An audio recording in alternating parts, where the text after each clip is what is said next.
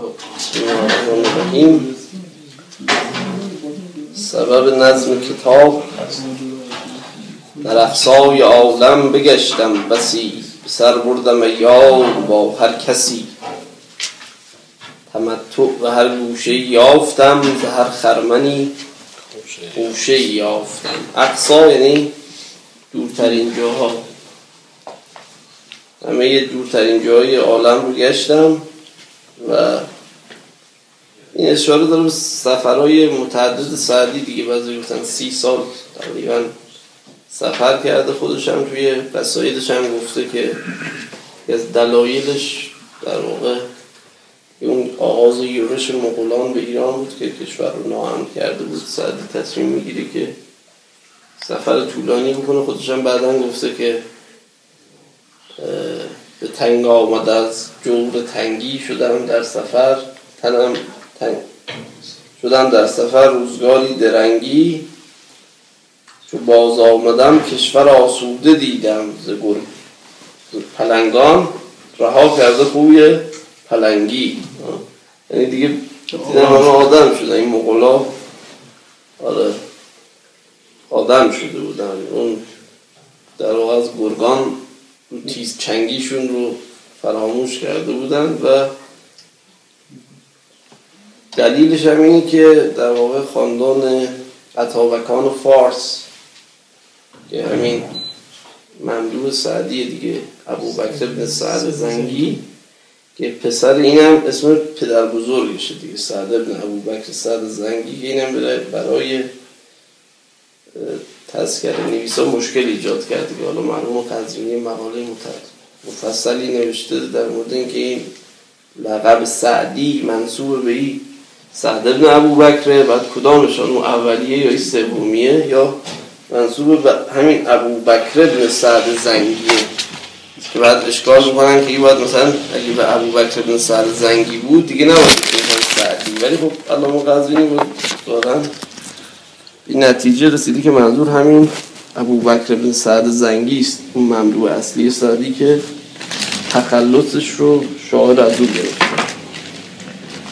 این توضیح مختصری هم در مورد اتابکان بدم، اینه که توی دوره سلجوقی چون ترکان توی ایران خیلی غلبه می‌کردن، خیلی از امور رو به غلامانشان در واقع می‌سپردن. این غلاما با لفظ اتابک که آتا بیگ دیگه، آتا بیگ ترکی یعنی پدر بزرگ خوانده میشن، سپرده میشد. بعد که دولت سلجوقیان ضعیف شدن، خیلی از این غلامای مغول خودشان کنترل و منطقه‌ای که بهشون سپرده شد رو به دست گرفتن. از اینا تو تاریخ ایران با نام اتابکان یاد میشه. حالا اتابکان آذربایجان، اتابکان لرستان، اتابکان فارس وقتی میشنوین، اینا یعنی اصل اون مؤسسه اولیه دولت از غلامان سلجوقی بوده. اتابکان فارس جزو خوشنام‌تریناشون هستن دیگه. اینا معروفن به اتابکان سلقری. اون در واقع جد اصلیشون آره مسما به سلقر بود. سلقر واقعی یه نقطه. و این ابوبکر بن سعد زنگی در واقع میشه گفت پنجمین اتابک شیرازه که در زمان اوکتای پسر سوم چنگیزخان مغول بود، با اون به صلح رسید و یه جورای فارس رو نجات داد دیگه. مغولا از تصرف فارس صرف نظر کردن، اون باج و ساوی که گفتیم رو بر فارس تحمیل کردن، ولی خب دیگه وارد شیراز نشدن. شاید اگر جنگ میکرد خیلی از آثار شیراز از بین میرفت دیگه. این راه صلح شرافتمندانه نیم شرافتمندانه طی کرد و تصمیم گرفت که با مغولا از در آشتی در بیاد و با پسر سوم چنگیز قرارداد صلح بست. این چنگیز هم 4 تا پسر داشته، پسر سومش و نوه در واقع چنگیز که میشه پسر 4 چنگیز، هلاکو خان، پسر 4 چنگیز بود، طولی. این تو ایران خیلی اثر گذاشت دیگه. بعداً این خانم مغول در ایران که وجود آورد. خب تمتع یعنی بهره مند شدن، تمتع به هر گوشه یافتم، ز هر خرمنی خوشه یافتم، چو پاکان شیراز خاکی نهاد، ندیدم که رحمت بر این خاک باد. حالا اینجا میتونیم بگیم که چو پاکان شیراز خاکی نهاد، که بگیم چو پاکان شیراز خاکی نهاد ارزوش میشه دومیش به نظر من درست داره. یعنی آدم های اهل تواضع مثل شیرازی ها ندیدم. تولای مردان این پاک بود، برانگیختم خاطر از شام روم. یعنی دوستی، تولا یعنی دوستی دیگه. دوستی این مردان شیرازی که همشهری های سعدی بودن، مرا خاطر برانگیخت. این برانگیختم یعنی برانگیخت مرا، این حالت ضمیر مفعولی داره، یعنی از سفر شام و روم مرا تحریک کرد که برگردم به شیراز. شام هم الان همین منطقه سوریه و فلسطین و لبنان قدیم و مجموعندش میگفتن شامات یا شام. بعدی هم وقتی میگه روم منظور ترکیه فعلیه در آسیای صغیر. دریغ آمدم زان همه بوستان، تهی دست رفتن سوی دوستان. به دل گفتم از مصر قند آورند، برای دوستان ارمغانی برند. ارمغان یعنی هدیه، اون روز میگن سوغات. سوغات ترکیه، ارمغان فارسیه. تحفه یا هدیه عربیه دیگه، هدیه درستش ارمغانی. ارمغان درست، ارمغانی هم سوغاتی. حالا مصر قندش قدیم معروف بوده دیگه، مثل خوزستان قند اسکر، اسکری مصری هم قندشون معروف بوده. من گفتم با خودم که معمولا برای سوغات از قند مصری میبرن، مثلا سوغات گرانبها اینه دیگه. مرا گر تهی بود از آن قند دست، سخنهای شیرین تر از قند هست. اگر قند مصری نداریم ولی سخن شیرین تر از قند که داریم. قند هم لغت هندیه دیگه، کنده یعنی تو انگلیسی شده کندی. کندی یعنی آب نبات، تو انگلیسی امروز دیگه شیرینی مثلا آب نبات بهش میگن کندی. خب نه قندی که بعد تو ادبیات همین بازتاب یافته، مثلا حافظ گفته شکر شکر شوند همه توتیان هند، این قند پارسی که به بنگال می رود. یعنی قند که معمولا مال خاص هند بوده و برعکس از فارس داره می رود به بنگال. مرا گر تهی بود از آن قند دست، این تهی هم اصلش بوده تهیگ. قبلا گفتیم مرا گر تهی بود از آن قند است، سخنهای شیرین تر از قند هست. نه قندی که مردم به صورت خورند، که ارباب معنی به کاغذ برند. میگه نه قندی که مردم با چای نمیخورند، میگه با کاغذ میبرند، یعنی شعر. قندی که کاغذش رو برند شعر دیگه، با محافظش کنه. حالا سعدی تو حاشیه اوایل گلستان هم گفته که سخنان منو مثل کاغذ زر این ور اون ور میبرم، مثل قصب الجنیب معاملش میکنم، مثلا بچه ها با خودشون دارن. کاغذ اختراع چینی هاست، لغت فارسی هست، چون بعضی زبانشناسا گفتن لغت چینی. تو عربی هم استعمال شده کاغذ، حتی مولانا با همین قافلی کرده. گر بگویم شرح آن بی حد شود، مثنوی 70 من کاغذ شود. با دال قافیه کرده دارم. چون این کاخ دولت بپرداختم، بر او 10 در از تربیت ساختم. حالا اشاره داره به بابای مختلف بوستان که 10 باب دیگه او ارباب معنی در مورد معنی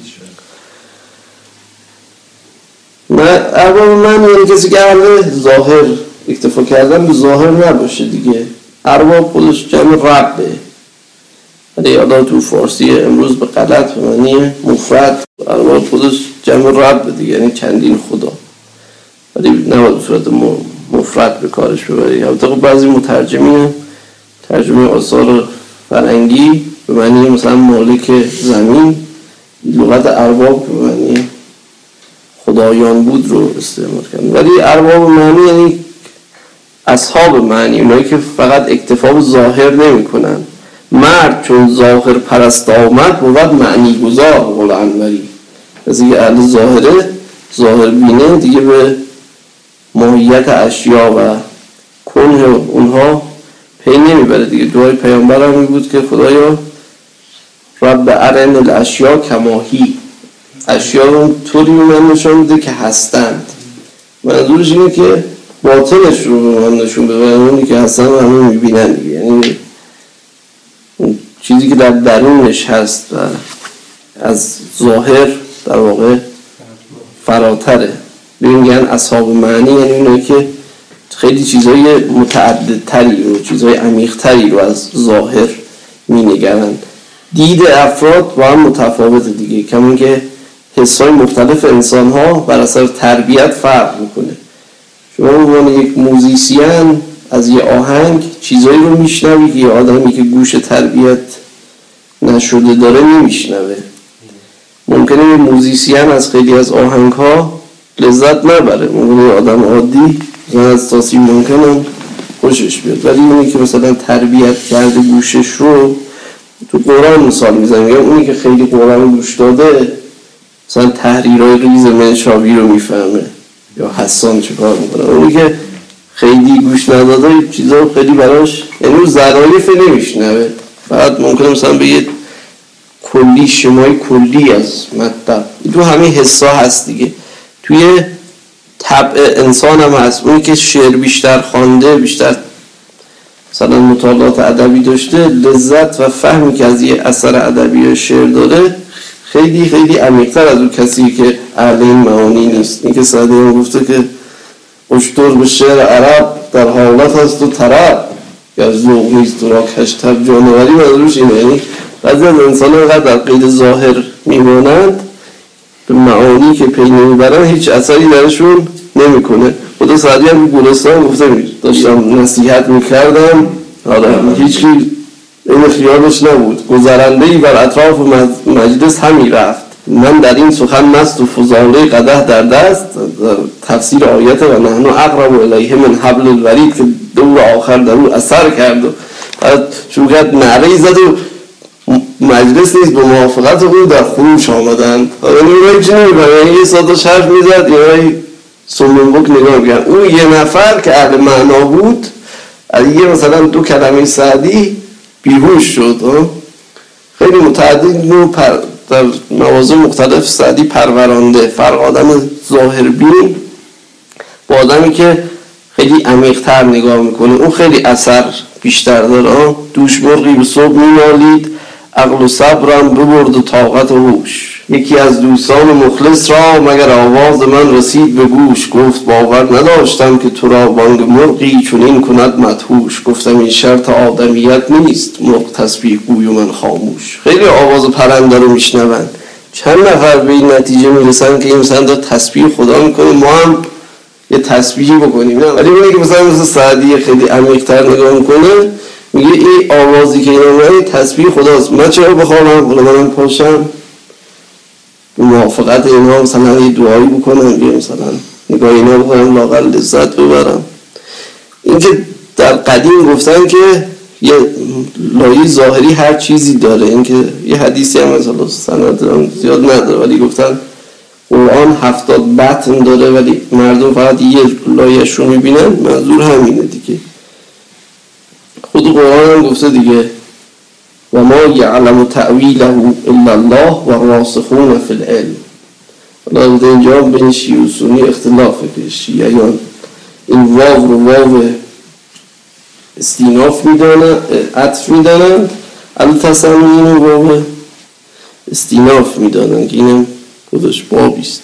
ولی خب در واقع کسی که اهل تربیت باشه معانی رو میفهمه، ولی اونی که اهل ظاهره فقط صرفاً به یک. حالا میگه شعر من هم اون کسایی میفهمن که چی باشن؟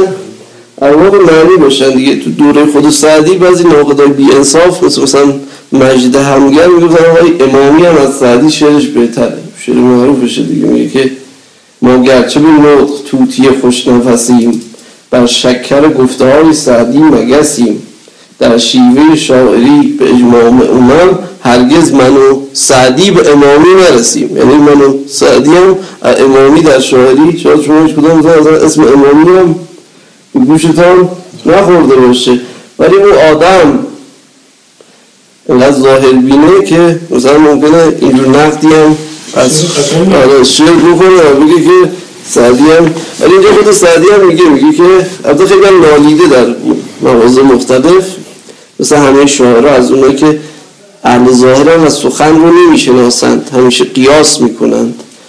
خاقانی مثلا نالیده از این که رو با عنصری قیاس کردن. سعدی همیشه نالیده که تو مقدمه دوستان هستی بگه که شبیه زیت فکرت همین سوختم، چراغ بلاغت برافروختم.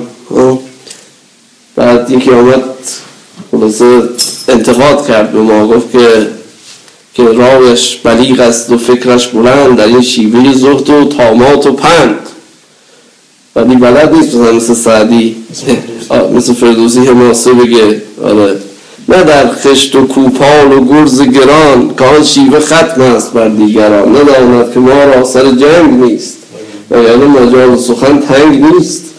حالا از اینجا مجال سخن تنگ بوده آقا سعدی، ولی کلن همیشه نالیدن افراد از دست ظاهربینی و قیاسهایی که نشانه جهل افراده. یعنی شما اگر با دید ادوارد براون نگاه کنیم، اون میگه اسدی توزی از فردوسی بهتره تو تاریخ ادبیاتش. اون دید عمیق نداره به شعر دیگه، همینجوری ظاهر رویه‌ای از شعر رو میفهمه. خیلی هم این انتقاد مولانا با همه مثلا ادب حتی دوزون جایی مثلا که فروش مستقیم داده به اون ظاهر بیناست دیگه، میگه خربتی ناغا و از خرخانه ای سر برون آورد چون تعامه ای و به این داره چرت و پرتا چیز داری تو میگی. اونجا فروش مستقیم داده مثلا به کی داره فروش میده مولانا؟ اونی که ظاهر بینه، یعنی میگه که این شعر چیه مثلا، پی به معنی نمیبره و همیشه هم در طول تاریخ ارباب معنی از دست ظاهربین ها در فغان بودند و همیشه عرفا فقها رو به نمونه اعلای ظاهربینی رو در فقها دیدن، یعنی هیچ وقت نمیتونن یه دید دیگه به مسئله داشته باشن، همیشه از یک وجه خیلی خیلی ظاهری و قشری. همیشه مثلا وقتی میگن قشریون منظورشون فقهاست یا دیندارای خیلی فقیهانه است دیگه، چون این کنایه تمسخرآمیز، چون میگن خود قرآن همیشه گفته که و ما یتذکر الا اولو الالباب، اینو نمیفهمن مگر اونایی که اهل مغزن. الباب یعنی چی؟ لب یعنی مغز. اولو الالباب رو بعضی مترجمون ترجمه کردن خردمندان، ولی اولو الالباب یعنی اونایی که اهل باطن باشن. لب و لباب مصنوی خود داریم. بنابراین اینکه سعدی میگه این ارباب معنی با کاغذ میبرند، شما این شعر سعدی رو تو خیابان بخوان، چند نفر توجهشون جلب میشه؟ اونایی که توجهشون جلب میشه ارباب معنیه، اونایی که نشه خیلی راحت بگذارن یا باشون اهمیتی نداشته باشه، اونا برای مشتری خودش مثلا دیگه دکاندارا مثلا میزنن برای مشتری خودش اینقدر میارزه. مثلا شعر سعدی هم اینجوریه دیگه، ممکنه مثلا بنده این بگم با 200 میلیارد تومان بگم داشته باشه یا بوستان تا آخر اون بود نخوانی و بگم بوستان بهتره، ولی میگم آقا 200 میلیارد یا من 20,000 تومان بگم تو اون بوستان نمیخوام. یه انوری گفته مرد چون صورت پرست آید بود معنی گذار، منظورش همینه، آدمی که اهل ظاهره دیگه به معانی پی نمیبره، همینجور تو لایه ظاهری باقی میمونه. یکی باب عدل است و تدبیر و رای، نگهبانی خلق و ترس خدای. دوم باب احسان نهادم اساس، که منعم کند فضل حق را سپاس. منعم یعنی صاحب نعمت. سوم باب عشق است و مستی و شور، نه عشقی که بندند بر خود به زور، عشقی که از درون آدم چشم نگیرد. همه میگن من عاشقتم، I love you، اون عشقی که بندند بر خود به زور، ولی میگه تو خود خدا هم گفته دیگه یحبهم و یحبونه، من اونها رو دوست دارم اونها هم من رو دوست دارم. عشق معنی عشقه است، میگن گیاهی است که از دیوارا میره بالا، بهش میگن لبلاب، عشقه میگن از جان انسان بالا میره به هر چیزی چنگ میزنه، همه رو میگیره توی، مثلا یه روز میبینید کل دیوار رو سبز کرده، میگن عشق. یک سردی هم روی روبایی گفته دیگه تا یک سر موی از تو هستی باقیست، تو کام و بساط خود پرستی باقیست، گفتی بت پندار شکستم رستم، آن بت که زخیشتن برستی باقیست. اونی که خیلی خیال بودیم مثلا عاشقی یا اون همون عاشق نیست، یعنی هنوز باقیست، او آخرین بتته. چهارم تواضع، رضا پنجمین، ششم ذکر مرد قناعت گزین، به هفتم در از عالم تربیت، به هشتم در از شکر بر عافیت. عافیت یعنی سلامتی، قدر عافیت کسی داند که بلایی، یعنی حکیم تو کشتی نشسته بود یه غلامی که قلوق میکرد، گفت بندازنش تو آب، انداختن یه دوست قلوب که خورد، گفت بیارنش بالا، ساکت شد. مثلا آقا چه این قدر عافیت رو ندانسته بود، الان انداختنش تو آب، الان قدر عافیت کسی داند که بلایی گرفتن دارید. نهم باب توبه است، راه ثواب، ثواب با صاد یعنی درستی. دهم در مناجات و ختم کتاب، به روز همایون و سال سعید، به تاریخ فرخ میان دوید. یه همایون یعنی سعد دیگه، منصوب به همای، مثلا همای پرندیست در مردافران که میگن اگه سایش رو سر کسی بیفته اون شاه میشه، سعادتمند میشه. همایگون بوده این اصلش، گاف افتاده شده چی؟ شده همایون. حالا تو روزای هفته جمعه روز همایون، یا منظور سعدی واقعا نبوده که این روز جمعه بود اینو گفتم یا نه؟ ما نمیدانیم. ز 600 فزون بود 55 که پردر شد این نام بردار گنج، یعنی سال چند بود؟ 655 بود. داره بمانده است با دامنی گوهرم، هنوز از خجالت به زانو سرم. یه باید یه گوهر یه دامن گوهر دارم، ولی هنوز از اینکه در نظر دوستان چیز قابل عرضه‌ای نیست، سر در زانوی خجالت نهادم. که در بحر لؤلؤ صدف نیز هست، درخت بلند است در باغ و پست. این سعدی استاد بازی کردن با کلمات و دستوره، منظورش اینه که درخت پست و بلند در باغ هست، ولی پست آورده کجا؟ ته بیت، درخت بلند است در باغ و پست، یعنی درخت بلند و پست تو باغ هست. منظورش اینه که انتقاد میکنه بعضی ابیات ممکنه به قوت بقیه نباشه، تو باغ هم که نگاه کنیم بعضی درخت ها بلنده بعضی درخت ها کوتاه، زیبایی باغ هم در همونه دیگه. شعر اگر از اعجاز باشد بی بلند و پست نیست، در ید بیضا همه انگشت ها یک دست نیست. رو انوری هم جواب داده دیگه، به انوری هم سالا انتقاد رو کردن، فرموده که گیتی نه یک طبیعت و گردون نه یک فنه است، در بین گفته های من ارگاهگاه تو، در بین با سر و یاسمن مثلا سیر و راسن است، در حیز زمان شکر شطر گربه ها بسیست، گردون نه یک طبیعت و گیتی نه یک فن است. یعنی شطر گربه زیاد طبیعت هست و حالا عرضی مشابه به خود باز کرده گفته که اکنون به اتفاق به این شیوه من است، شیوه ما گفتیم همه. کس دارم از افاضل گردن کشان در، کش آشکار خون دو دیوان بگردن است. میگه ما شعر مولانا خودمانه یوری در آمد آقای فردوس که همش دزدیه. آره خب این رو پس این انتقاد رو همین شعرها جواب دادن. خاقانی همون شعر معروفه که به عنصری تاخته در جواب اون گفته که در واقع گفتن شعر تو اشکالاتی بعضن داره یا مثلا اگه شعر میشناسن فرق شعر من و عنصری رو میفهمن. میگه ما الان ممنوع نداریم ولی عنصری از حاتم بخشی ممنوع شد. عنصری نگه شعرش خیلی مثلا اما شعر خوبی نبود.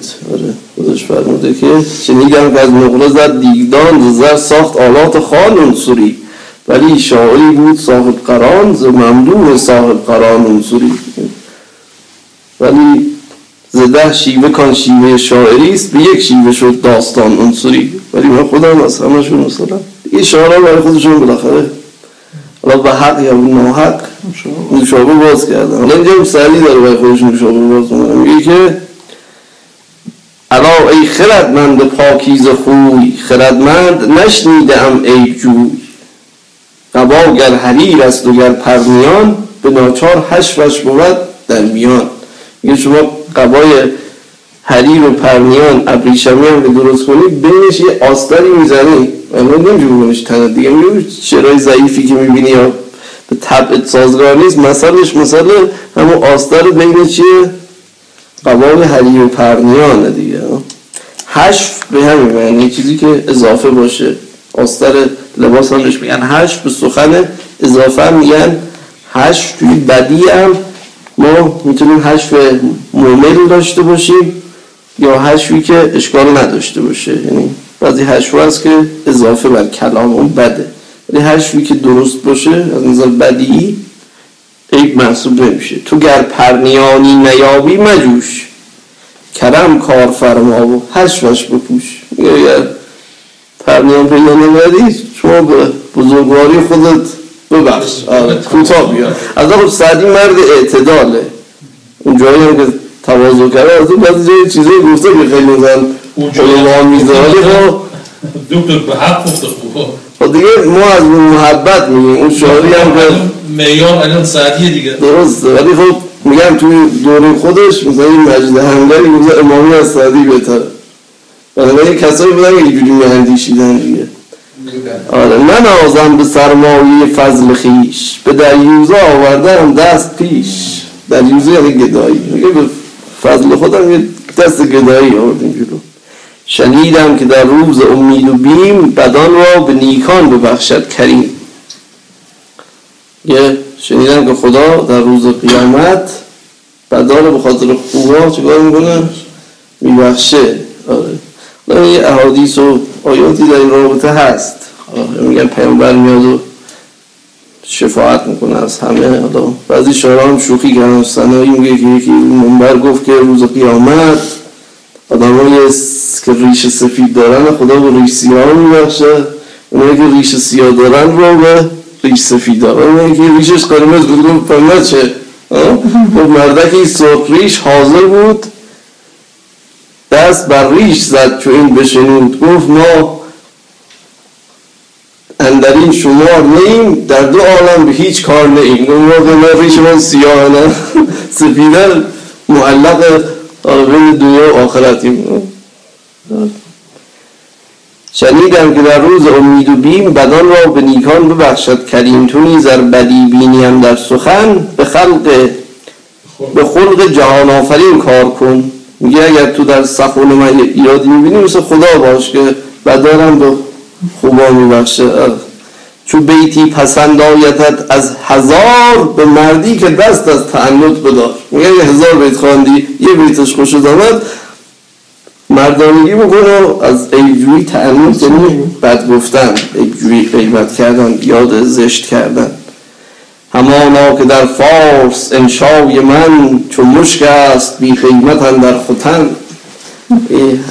اونجای خیلی معروفه دیگه. بی دورانت هم گفته که آره نوابق معمولا محروم‌ترین افراد ازشان خانواده و دوستانشون هستن چون اینا به چشمای آدم عادی بهشون نگاه میکنن.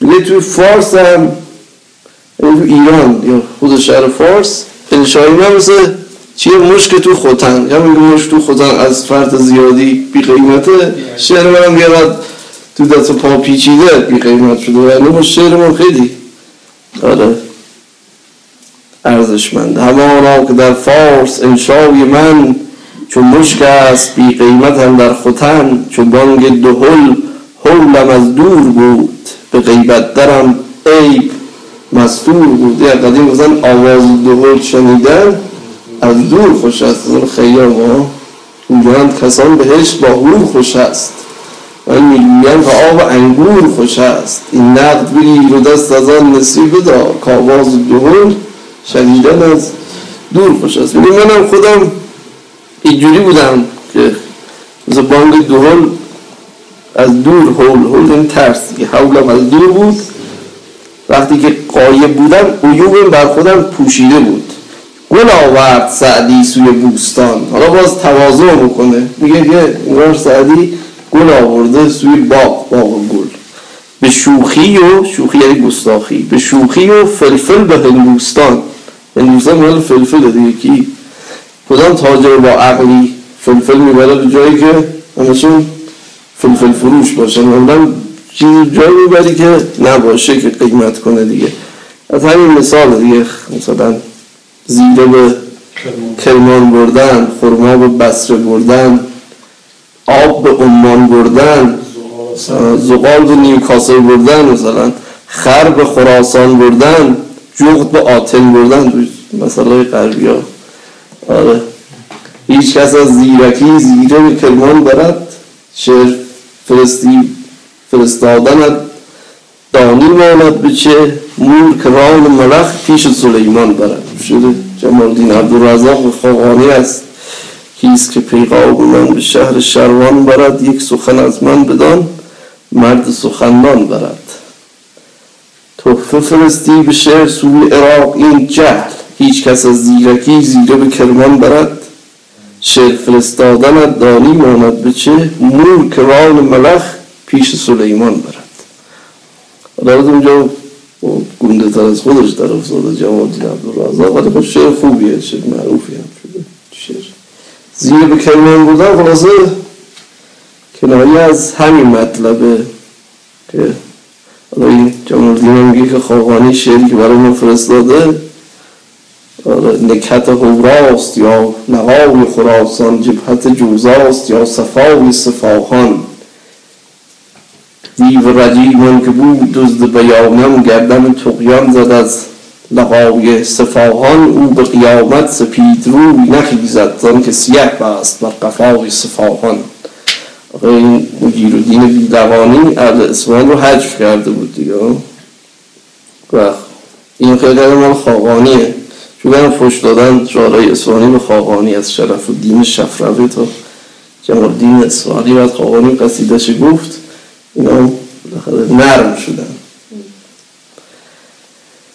حالا یه تمثیل میاره سعدی، ببینید تشبیه تمثیل، یعنی شما یه تمثیل میاری از باب تشبیه برای اثبات سخن قبله. چو خرما به شیرینی اندود پوست، چو بازش کنی استخوانی دروست. میگه حالا خورمان که همه شیرینه وقتی بازش میبنی استخوانی از توش هسته داره دیگه. توقع از شعر ما چیه که مثلا انتظار همش در عرش اعلا باشه. حتی قرآن هم از قدیم گفتن که با هم درجات داره دیگه، همه آیاتش بلیغ نیست. حتی خود خدا نگفته یه آیه مثل قرآن بیاره، گفته یک سور 10 تا سوره کوچیک به عشر صور مفتریات، یا یه سوره بلند، چون بقیه شد میشه آورد دیگه، مثلا یه آیه مثلا میشه آورد.